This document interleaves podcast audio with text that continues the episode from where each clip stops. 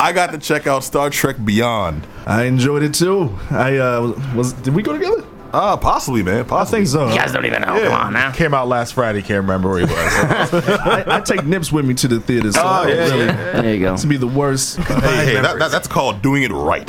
Star Trek into black. I blackout. never not enjoyed movies.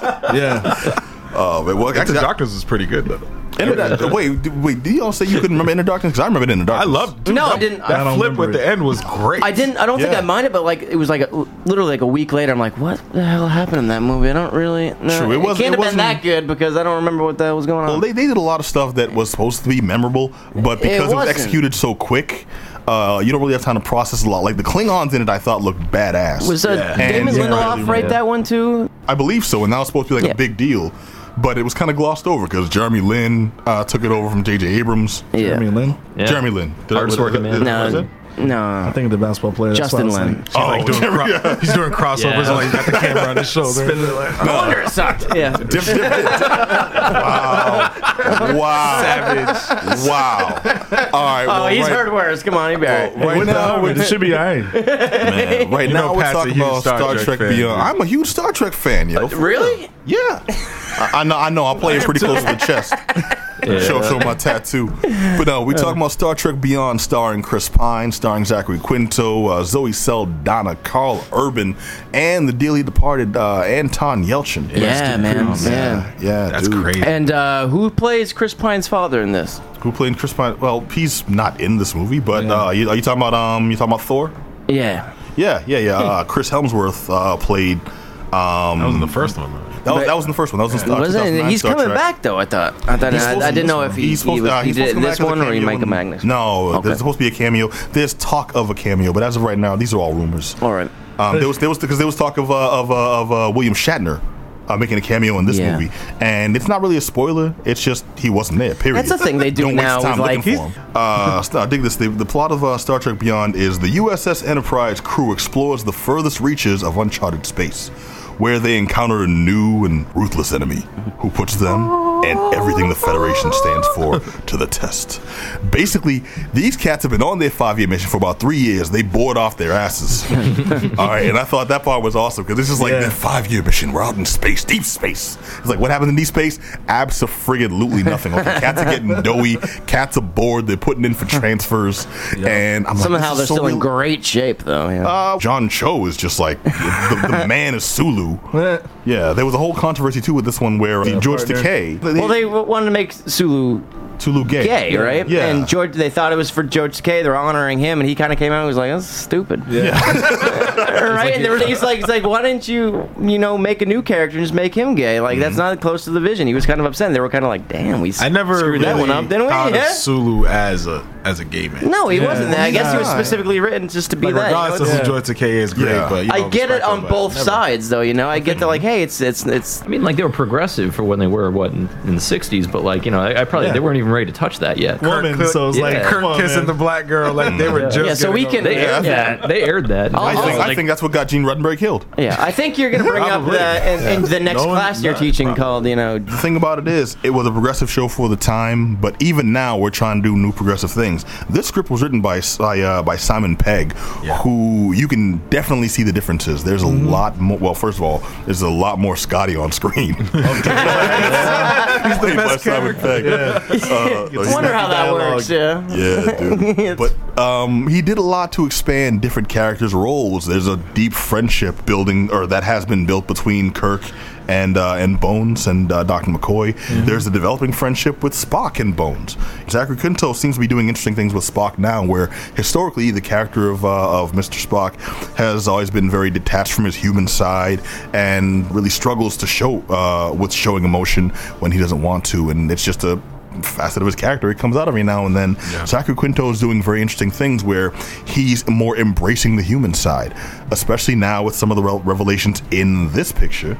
And I thought that added to the gripping aspects of Yeah, this movie. nice where, touch. Yeah, I'm a longtime Star Trek fan. You think oh, I've seen it all. I know backgrounds on this character. You didn't go, you're not gonna pull something past me. Oh, he did that. That's dope. What? You know, it was uh, there was a lot of those moments where if you're not a Star Trek fan, you're going to go into this one with a certain amount of uh, skepticism. But I think it'll win you over. Um, before we get too deeply into the plot, I'm going to say I I recommend this. Uh, it doesn't attain my absolute highest level of uh, recommendation, mostly because again, I'm a Star Trek fan. I'm going to be more attached to this than someone who's maybe a uh, light fan, a casual fan, like my boy here. Who I'm, I'm glad you are here Yeah, to provide be that. the uh, other side of this magnet. So yeah, I'm going to stop gushing over this and pass the mic. I, I mean, I'm gonna gush too because I enjoyed myself. Uh, so the first one I enjoyed a lot, but as we spoke earlier, it went a little fast, so I don't really remember much of it. I just remember coming Yeah. out with a very positive view of the movie, and I was like, I'll look, I'll watch that again. That's called the I'll nerd definitely boner, my come- brother.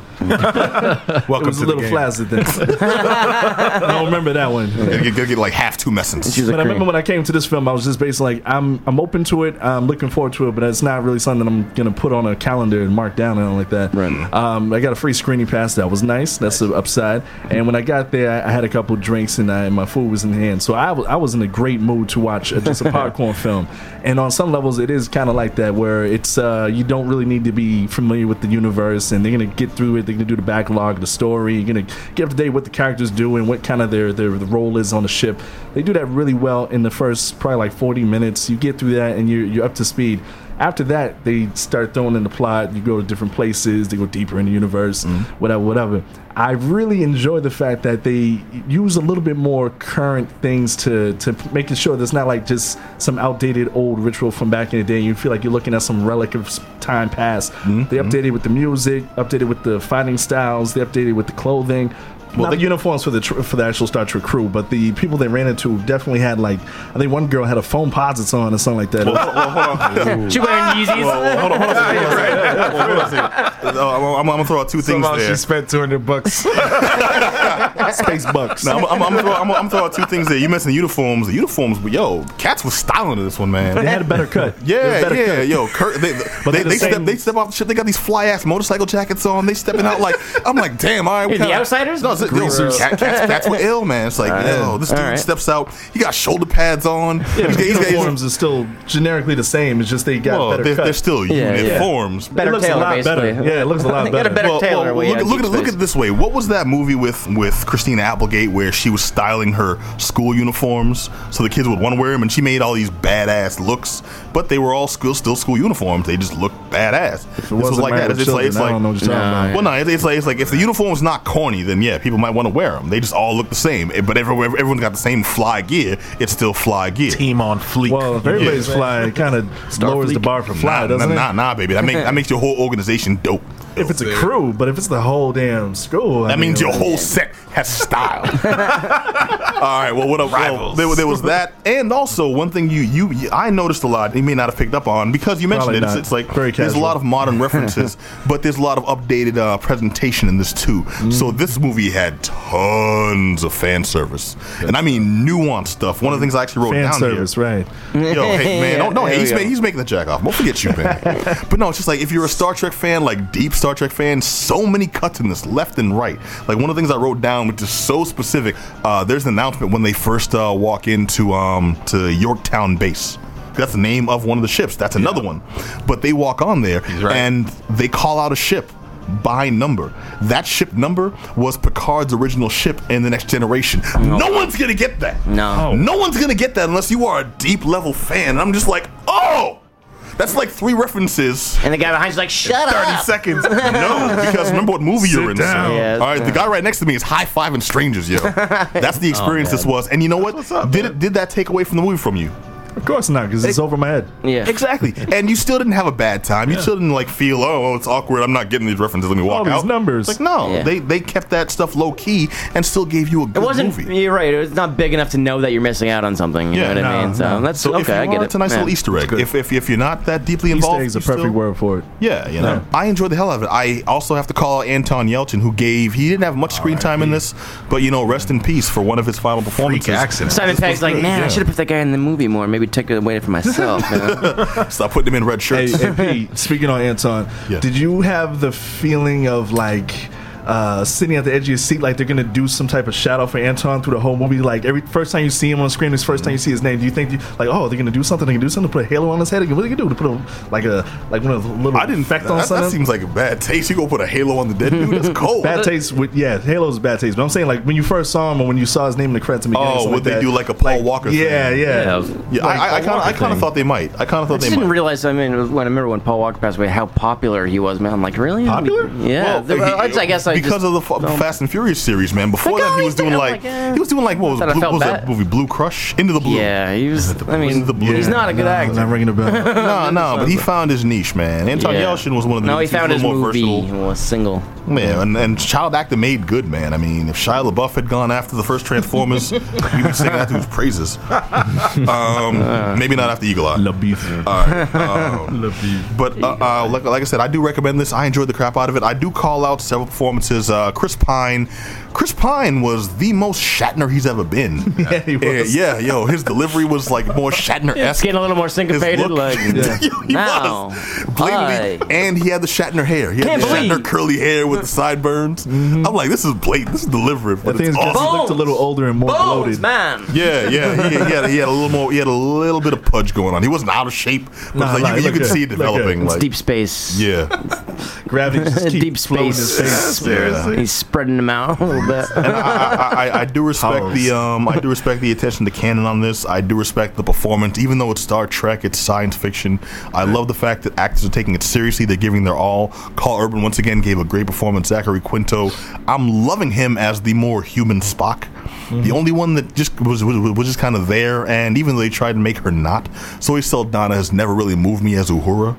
Um, I like her as an actress. I like her as Uhura. I don't Except love her as that Uhura because movie she's just Colombiana, which was well, the no, we, worst we, thing we, I've we don't seen. discuss yeah, my that. bad. How, how, my bad. You know, You're right. Okay, keep going. Keep going. on You know how going. much you hurt it on Herb mute. with that statement. He's, he, uh, he's jumping, Joey Colombiana, jumping, jumping, jumping a single tear like that Native American with the pollution.